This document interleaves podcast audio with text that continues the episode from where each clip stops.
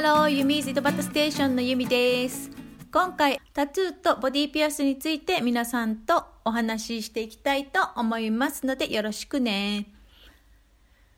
えー皆さんはタトゥーとかボディピアスってどう思ってますか？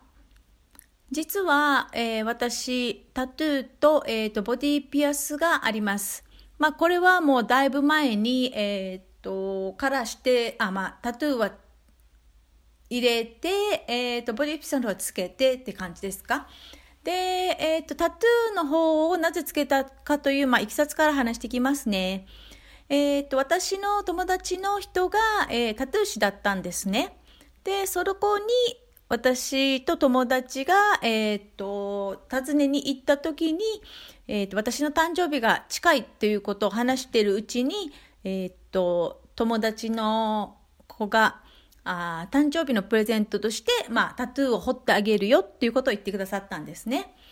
で、私は、まあ、好奇心もありつつ、まあ、痛いっていうのも聞いてたので、えっ、と、悩むに悩んだ挙句ですね、えっ、と、まあ、ただであげるから、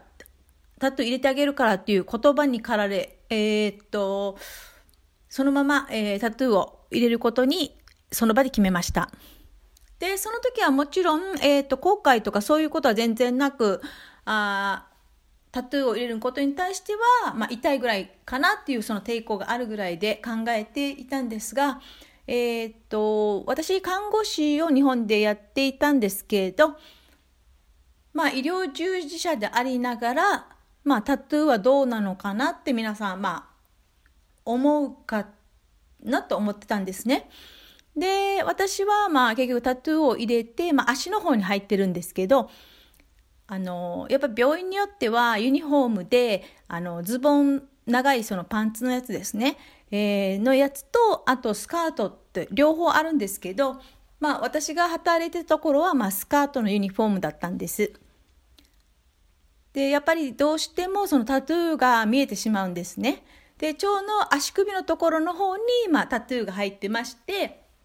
何を私をしたかというとその仕事中はタトゥーが見えないようにあのサポーターをね買ってですねそこを覆い隠して、まあ、仕事をしてたような感じです。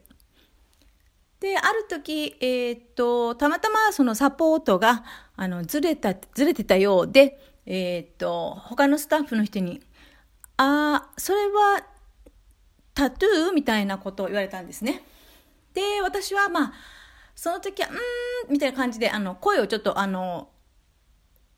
あーなんですかね、返事はうんとも言わず、まあ、ごまかすような感じで、あの、さらっと流していこうかなと、話をそらそうかなって思ったんですけど、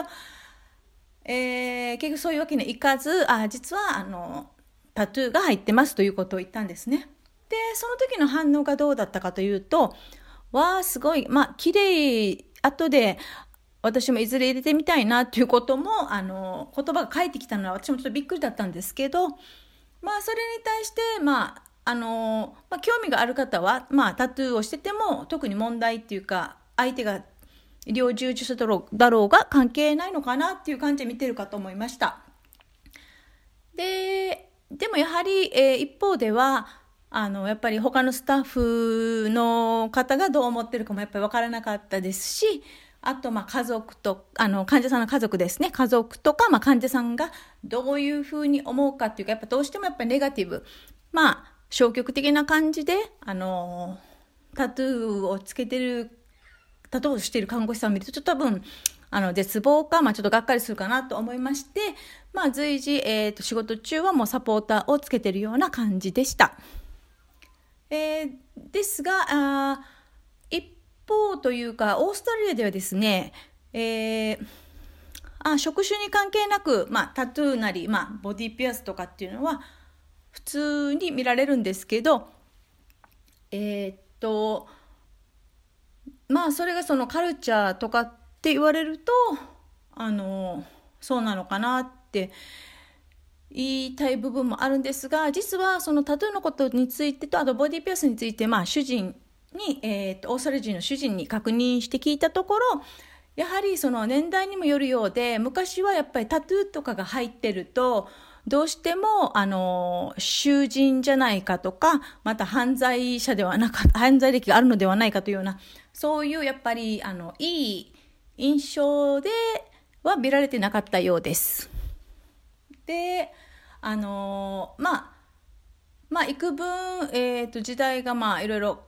まあ、2、30年前ですか、それぐらいになって、まあ、あのタトゥーが、まあ、若い人たちの中でも普通に、まあ、流行るようになりあとボディピアスも流行るようになり今となっては、まあ、そういう見方をするのはオーストラリアではないように思います。で面白いのがですね、まあ、医療従事者の方とかでもあのタトゥーが入ってたりまたはボディピアスをつけてたりとかするんですね。それもあの特に見えるところボディピアスだと例えば鼻のところとか、まあ、口の近くとかあと目の近くだとまぶたのところとかまあそう言ってあのボディーピアスをつけながらももちゃんと仕事はしてるので、まあ、それはそれで認められてるのかなという感じであの思いました。でこれ同じことをじゃあ実際日本でやるとしたら通用するかというと多分そこら辺はあの、まあ、全然違ってあのなんでしょうねまあ、医療従事者であり、えー、そういう、まあ、外見的なことなんですけどねタトゥーがあったりましてやまたボディピアスなどが顔にこうやってついてるってなるとあの信頼性に欠けちゃうのかなとかと思うんですね。まあそれは本当にそれぞれのあの人の見方だと思いますし感じ方だと思うんですが、まあ、一概には言えないと思いますけど、えーと日本の社会にはこういうあボディピアスやタトゥーっていうのは考えられないのかなと思います。それは別にその医療従事者と関係なしに普通の社会の中であのまだうまくそれがまあファッションだとしたり、まあ、あとは自分のこの結構個性としてまああの表したい人とかまあいろいろ目的とか何らかの理由があって、まあ、タトゥーやらボディピアスとかをやっているとは思うんですね。